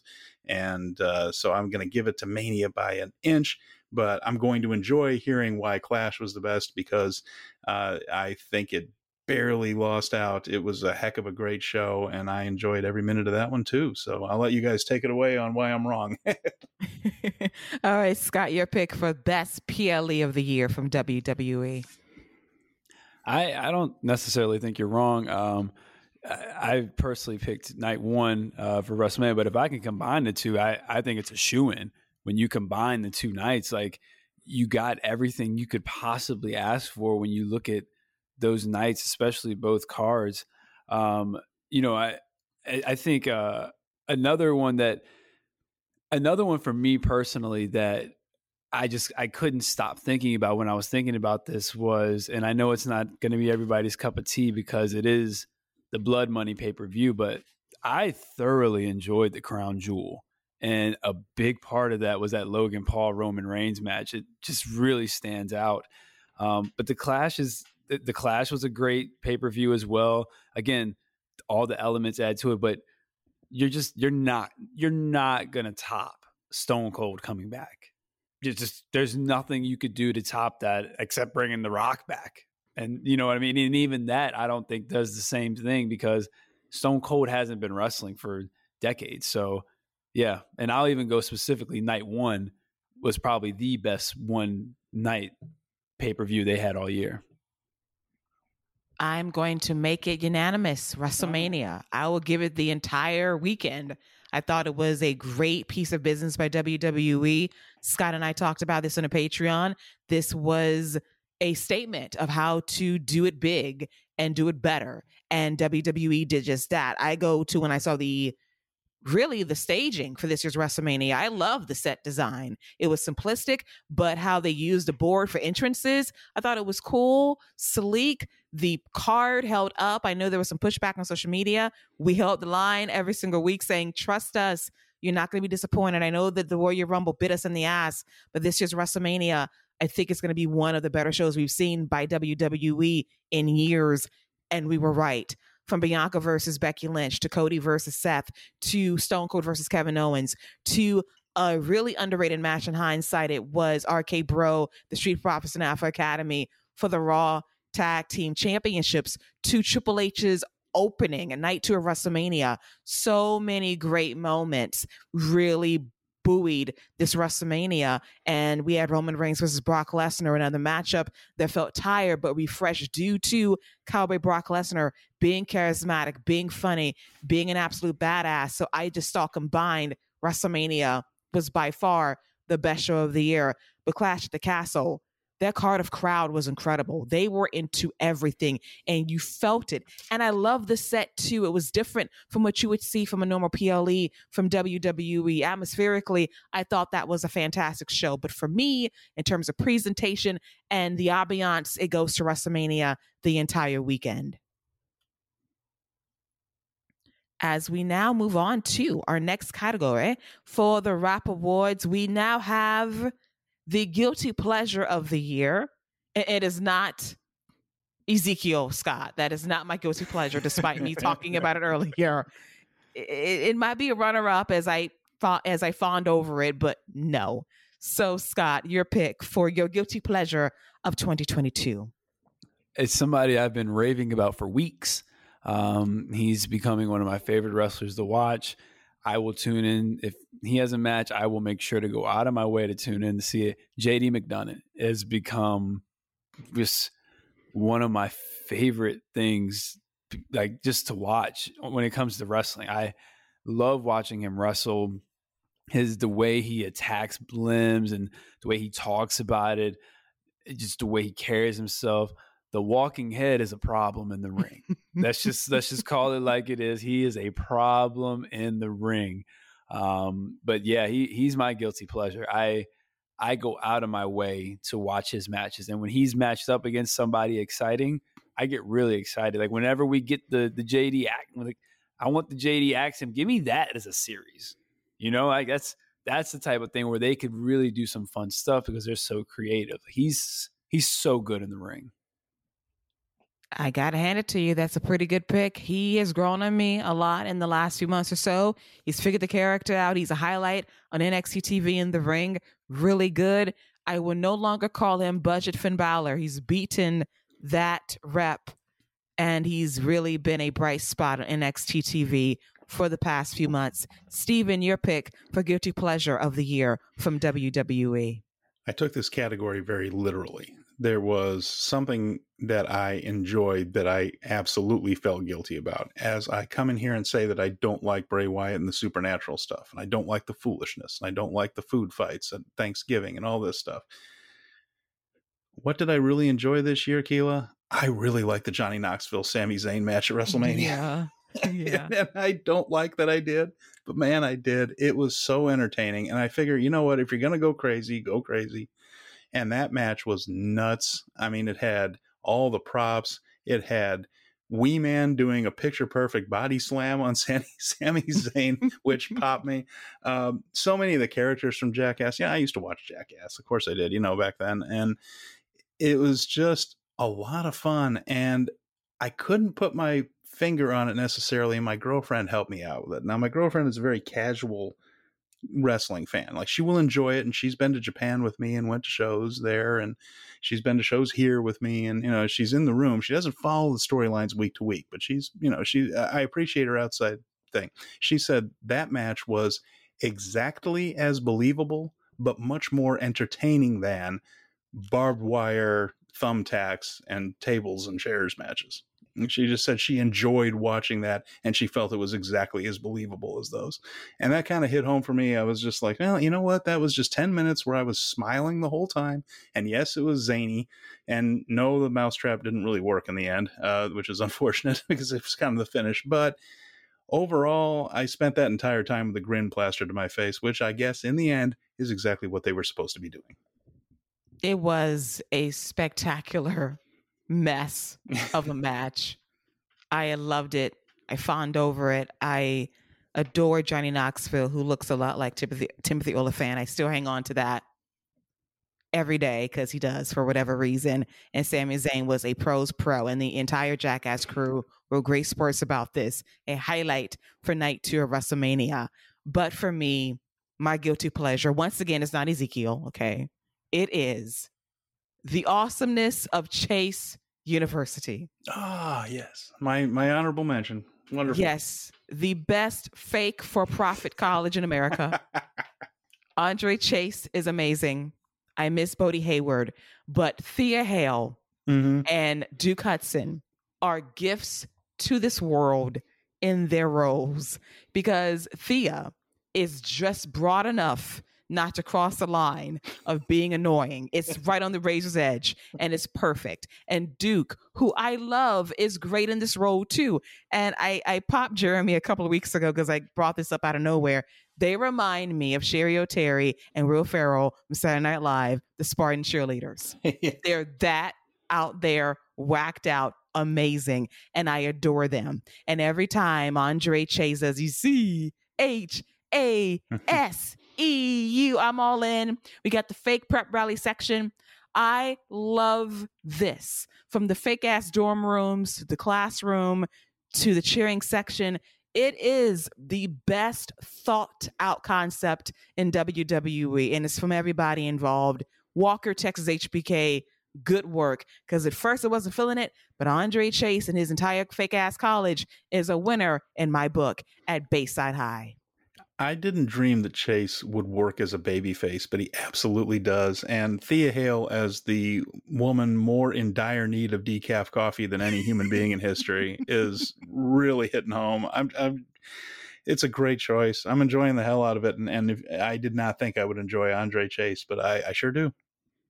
He's great. A great wrestler, by the way, as well, as we found out on TV this year. So great, great angle, guilty pleasure as we segue to the best moment in WWE this year, standout that gave us chills, that made us feel good. That says, wow, this is WWE at their best. So, Steven, your pick for the best moment this year in WWE. Well, I picked one that we sort of discussed a little bit earlier. It was, for me, the Steve Austin Kevin Owens match at WrestleMania. I thought that this over delivered in a way that was not easy to do. You had the anticipation of Steve Austin coming back. You had Kevin Owens. The fans were rabid for this. And of course, they're in Texas. It's Steve Austin. The fans would have been rad, rabid for it anywhere, but you put it in Dallas, it amps it up a notch. The fans love Kevin Owens no matter what he does.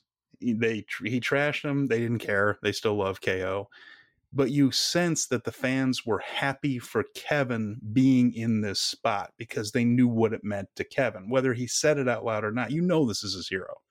And he's going to get to do this thing. So when he said, I'm not here to interview you, I'm here for a fight, it's exactly what we wanted. Then Steve Austin was able to go out there and have a pretty decent brawl with Kevin Owens and did far more than in the ring physically than anyone thought you know, it ends up with the whole beer shower. It, if Kevin Owens and Steve Austin had just talked for a while and he stunned Kevin Owens once and drank a beer, people still would have been happy. Instead, we got that entire segment, a brawl through the crowd. Kevin Owens getting to have his dream match with one of his heroes. So it's a guy that is an all time legend against a guy that's becoming a legend and someone the fans love, having the time of their lives, and everybody was going right along for the ride with them that I felt was a very special moment for two guys that are special to the WWE universe. So I, I loved every second of it. It was more than I thought we were going to get, and it delivered every step of the way. Totally happy with it. It was my favorite moment of the year. A great pick. Totally agree. Stone Cold coming back first time in 19 years in a ring and wrestling. And then as the match went on, he just found his groove. He got comfortable and remembered, damn, I'm pretty good at this. And he was great, and Kevin Owens was phenomenal in his role as well. So, Scott, your pick for the best moment of the year from WWE. Yeah, was for me. It was only two moments that um, Bianca Belair uh, cementing herself as the you know as the number one woman on the roster, beating Becky Lynch at WrestleMania, and watching that crowd rise to their feet when she picked up Becky Lynch. That's every time I I've watched that match, I've watched her matches at WrestleMania a couple times, and every time I see her pick up Becky Lynch and that crowd rise with her, it's it's goosebumps inducing. But I'm with Steven. Um, for me personally, that Stone Cold match was a lot was really special because I didn't watch wrestling at the time when Stone Cold was hot, when Stone Cold was Stone Cold. And you know, you can go back and watch stuff and you know, and and and because you know how it turned out and see things like that. But there's something about being in the moment and living in the moment as he's becoming the legend that he is that, that's special about it. So for me to be in the moment and see him be that legend in the moment was really special. So yeah, that that's the best moment for me in WWE. A fine pick as well. It would not be unanimous for me, even though I loved Stone Cold versus KO at WrestleMania Night One. My pick, I'm going to give another award to Cody Rhodes in his return at WrestleMania. Just gives me chills every time I see it. How it was shot, produced, the pyro, five million dollars the pyro went off for Cody's entrance, and I lived. And it was great. It was surreal for me watching it. It gave me chills every time I see it. I get goosebumps. And it was just my favorite moment of the year Cody's return to WWE. What a time to be alive. And it was well worth the wait of wondering will it be Jacksonville? Will it be Chicago? Will it be Boston? No, it was WrestleMania, and it was the perfect setting for the ultimate surprise for night one of Mania. As we move on to breakout star of the year, someone that came out of nowhere and left a mark in the best possible way. Scott, your pick for breakout star of the year. This was a really hard one for me. I, um, you know, I had Roxanne Perez is, is definitely on the list as my break as one of the breakouts, and this pick is probably not going to be a sexy pick, and most people are probably going to be like, "What are you talking about?" My breakout star this year is actually going to be Riddle. I thought what Riddle was able to do this year, and this is something I talked about last year when we when they were in the middle of the RK Bro story. Um, Riddle would be established in the main event. Now he's not quite established in the main event, but he has more than proven himself as a main eventer. Um, his match with Roman Reigns for that undisputed title was excellent. Drew a nice rating. Um, him and Randy Orton had a great run as RK Bro. That whole story was one of the best stories going in WWE at the time. And I genuinely think he's established himself um, or had before you know he took his little hi- took his hiatus, established himself as a top tier guy. He beat Seth Rollins in the fight pit. You know, let's let's not forget that he beat Rollins in the fight pit. So I my breakout is Matt Riddle. A good pick. I like it. Steven, your selection for breakout star of the year. It, it's a tricky one because there are a lot of contenders. You mentioned Roxanne Perez. I had her on my short list as well. Um, and there are a few people in NXT that are showing uh, that are showing real potential right there. But as far as just a breakout star goes, I came back to one guy. He's not a full timer, but Logan Paul. I mean, who has been this good this early in their career? There aren't very many people that are having full length matches. He has a real aptitude for pro wrestling. It's not just that he has that natural kind of heel persona, even though he's, he, but he did all right as a babyface against Roman. Uh, Roman's not the the biggest heel in the world because the fans have started to turn and like the bloodline, of course, because the story's been so good. But it's one thing to be a celebrity and do some choreographed spots. And, you know, Bad Bunny did fairly well. And Stephen Amell, if you remember from Green Arrow and the TV show Heels on Starz, had a match in WWE that was terrific. He really did a good job. But it's another to have good, long matches right off the bat. Logan Paul's had what, three? And all three of them have been really, really pretty good. And and one of them flat out excellent. And I just don't know who's been that good that early in three matches. I mean, like like Kurt Angle and Jun Akiyama that I can think of that are that good that quickly. So I was impressed. I'm not the biggest fan of the guy personally, and what and his work online. I, I think he's it's a lot of it is very tacky and and kind of trolly and and things. So I'm I'm I'm not the biggest fan of he or his brother.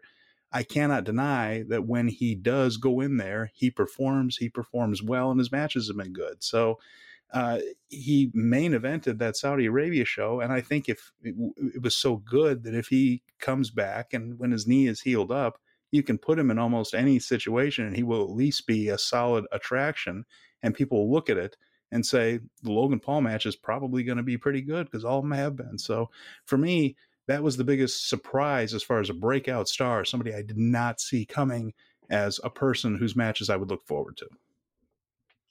And I have to co sign with Steven. My breakout star of the year is also Logan Paul. He is not my favorite person mm-hmm. at all. I don't like him very much. But as a wrestler, I respect him in every way. There is a respect he has for this craft that I have to acknowledge and commend. He carried Miz to a four star match. Stop it. there he is. Yeah, you, there you, he is. You, I, you, I can't let that one go. I can't, listen, listen, listen. A couple things. First of all, first of all, he did. He totally did. First of all, he did not. Okay, he did not. yes, he did. Miz, Miz is. You mentioned Bad Bunny. Bad Bunny had a real good match. You know who was there in that Bad Bunny match? The Miz. Logan Paul he had a good match at WrestleMania. You know who was in that match? The Miz. He had a good match at SummerSlam. You know who was in that match? The Miz. I'm just saying, man. Y'all gonna put some respect on that man's name. Now, to clap back at you, my dear late co-host. Um, Rest in peace, Let's- Scott. We we hardly knew let- you. yeah, the, these Lakers just put you in the ground real quick. I'm sorry, my apologies to you. About to raise But- my hand about the dirt like the Undertaker. Oh shit! Oh great. Where's the dirt so I can bury you again so you can't come back anymore? But in all seriousness, you know, to refute Scott's allegations, and I love Bad Bunny, but Bad Bunny was about the spots. Yeah. Logan No Paul, doubt. No doubt. Shockingly enough, is about the moves between the notes. And there is a psychology there that is remarkable for his level of experience and that he's not in his head thinking spot, spot, spot. There is a level of fluidity to his matches that are captivating to watch. And this guy's really good. The match at Crown Jewel against Roman Reigns for the Universal Championship blew my mind. I was done after the Buckshot Lariat. I was really done when the dude took a selfie and he splashed Roman Reigns through the announce table and ended Austin Theory's gimmick of being the selfie king. That takes power, and there's levels to this that I must ex- that I must respect and acknowledge. And then my cold, black, icy heart felt bad when we thought he tore up his knee. I said, "No, we need you back." and he's going to be back very soon. I don't like you as a person, but as a wrestler, I will give you unlimited cheddar biscuits and red lobster. I cannot lie. I cannot lie about that. But he is my breakout star of the year. He is really, really good at this professional wrestling thing. And he did carry The Miz to his best match in WWE. No lie. That was not the Miz's best match in WWE. Mm, it wasn't? No, Are you sure about that?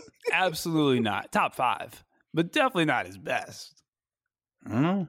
Well, His match was versus his match versus Dolph Ziggler, career versus title was Okay. better than that. Yeah. okay, all right, okay, all right, I'll all give you that, and I All will right. give you his his his contributions to that fatal four way with Claudio, KO, Sami, and himself. His match with Daniel Bryan at SummerSlam when Daniel Bryan came back, and the one when he was IC champion and Daniel Bryan no with it for the US title at uh at um Clash of the Champions was also better than that too, in my opinion. I, I'll give you moderate credit. Maybe I overspoke because I don't like the Miz. Like Listen, that. y'all know I got my Miz catalog ready to go. Oh, we knew. That's why we asked. we know, we you know, this man is a, a damn encyclopedia of Miz matches.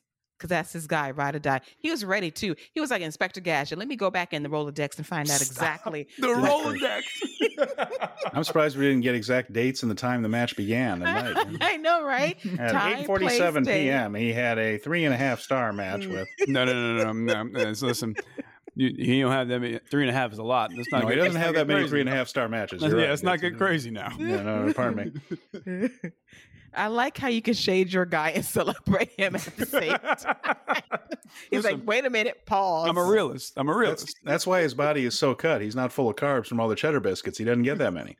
Oh, Well, he he's married. He can't have any. He can't have Wow. any. Maryse cut it out. He can't. Maryse could cook those cheddar biscuits from home. They have the, the at home recipe at the store. You know, if I were him and Maryse told me not to eat something, I would, I would, I would follow wouldn't either. instructions. I would follow instructions. Mhm. Because she handles the bag. Won't even. Somebody got. Somebody got. I'm telling you, somebody got the bag. She said bag. Y'all wrong. Steven. I'm Sorry, so disappointed in you. It's like 1.15 in the morning. I'm, I'm on caffeine. Horny hours came into effect an hour and a half into this show, which is a record for us. Oh, I'm sorry. Well, it must be acknowledged.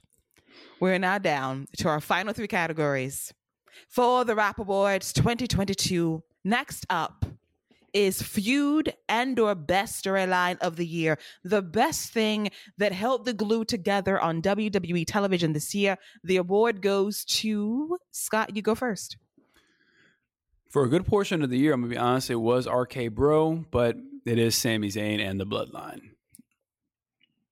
all right steven your pick Oh yeah, it's Sami Zayn, the Bloodline. I mean, my goodness, a, a year ago we were sitting here intrigued by finding out where Paul Heyman's loyalties were in the Brock Lesnar Roman Reigns saga. And all it did was morph into something more intriguing with more characters. Solo Sikoa added, Sami Zayn's work with uh, Jey and Jimmy, and this whole thing has been terrific week after week, all year long. It's the best thing in a North American pro wrestling. MJF has done some terrific stuff in AEW. There's nothing on par with this. This is in a class by itself.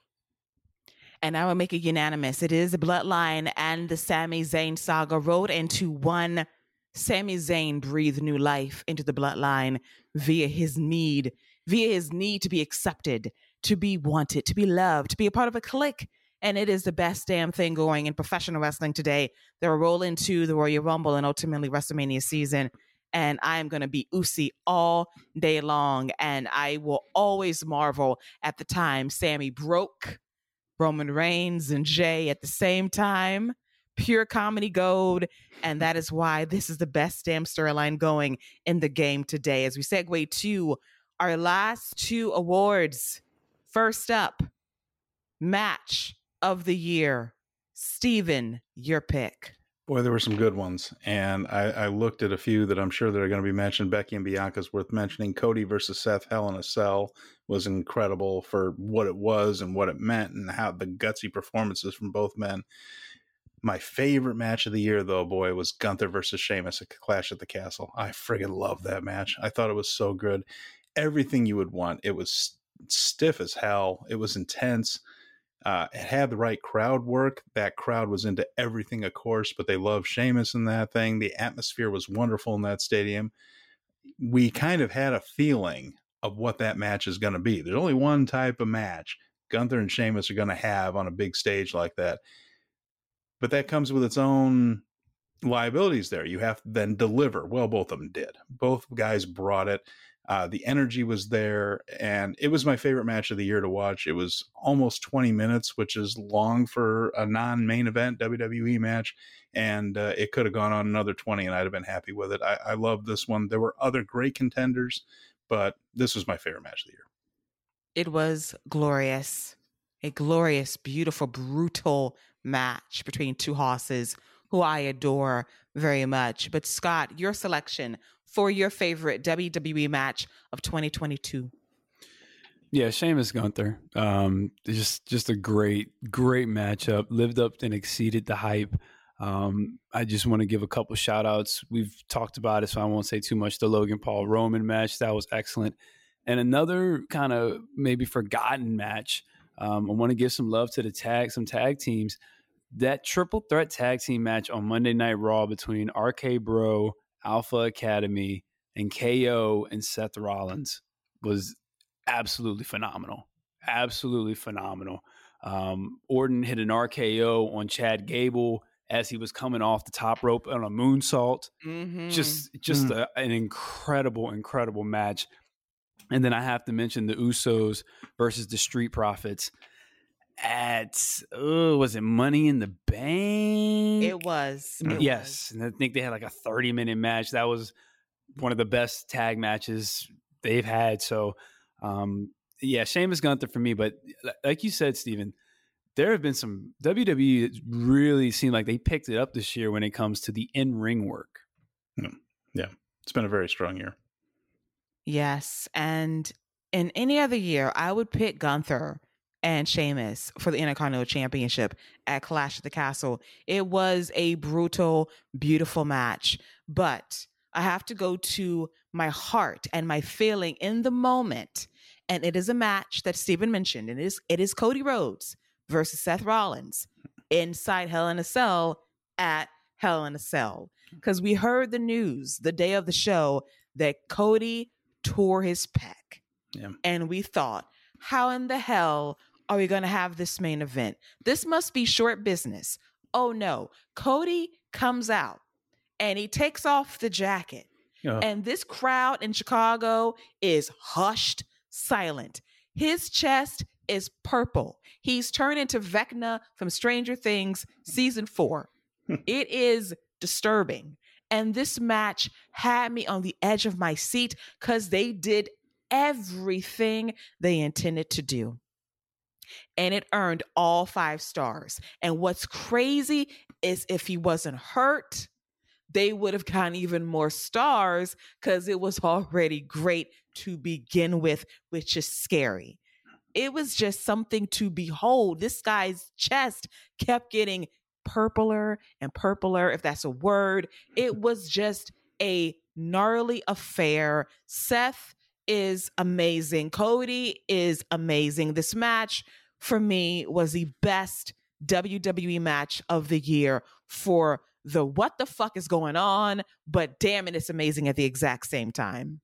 Yeah, that's really well said. I'm glad you mentioned Seth as well because Cody rightfully gets a, a, lot of the the props for it, and he deserves it. What a gutty, gutsy performance! But he couldn't have done it without Seth being that professional and that careful, yet still looking aggressive. I mean, Seth's offense did not look like he was handling Cody with kid gloves, but he stayed off of that injury so effectively while still sometimes working it. Like when he would, he just kind of carefully put that cane on it and, and, and acted like he was pressing into it to sell that. But other than that, stayed away from it. I mean, just a, and that's not something they had two weeks to plan. They had to come up with that very, I mean, I know it happened before it was announced, but they didn't have a ton of time to figure out how to work that match. And both of those guys came up with something very, very special.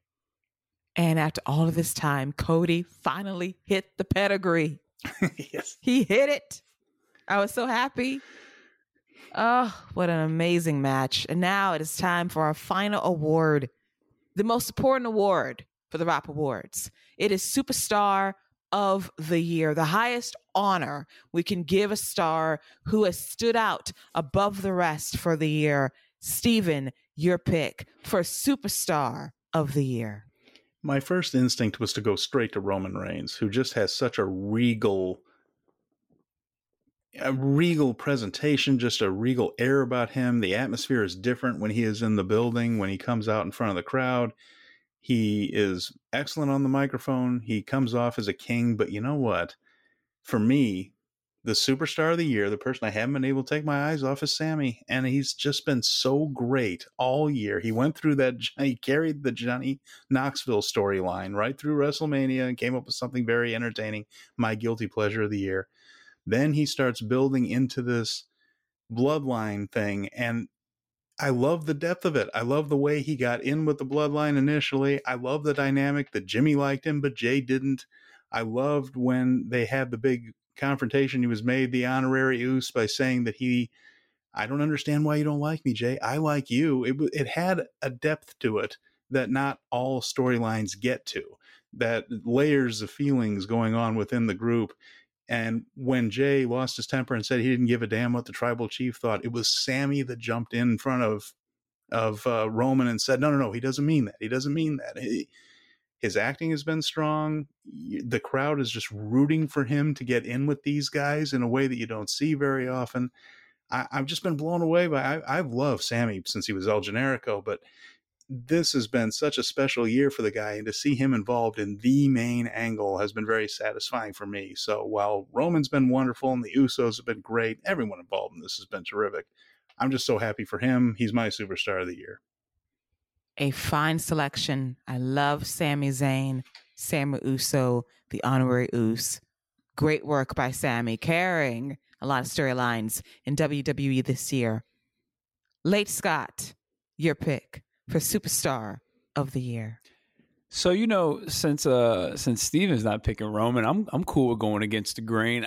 I'll take Seth Rollins. Um, I think he's been absolutely incredible with everything he's done and he has literally gone up and down the card he has gone from um, tagging with kevin owens going for the tag titles to going after the us title to having a serious you know very personal feud with matt riddle uh, all the while being able to wear the most ridiculous outfits even last week pulling out becky lynch's fishnets that uh that she had in the back tucked away. And, and, this man is still getting cheered to the point where the audience comes out and are singing his song like this dude is literally telling people in the middle of their promos hey hold on one second real quick and is waving his fingers while orchestrating the audience. I I think Seth Rollins has been absolutely incredible, and when it comes when it comes to Roman Reigns, in my opinion, his most intriguing story was Seth Rollins.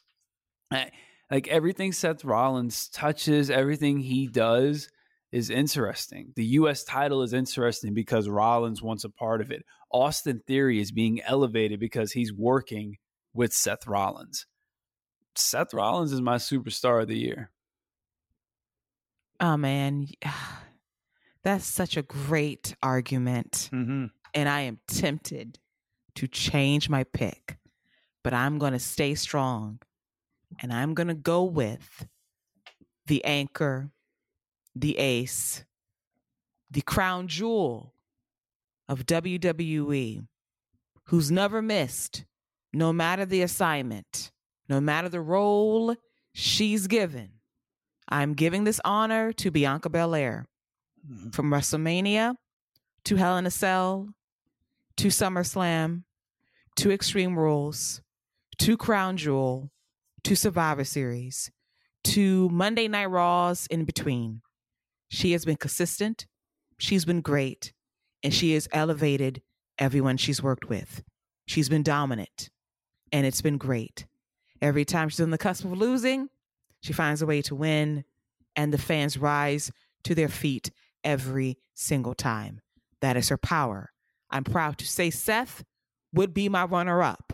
From his trolling entrance at the Royal Rumble as a member of the Shield, full on gear, being a troll, to his trilogy against Seth Rollins, uh, against Cody Rhodes at WrestleMania, WrestleMania Backlash, and Hell in a Cell, to his work against Riddle, to his work against Bobby Lashley, to to Austin Theory now once again.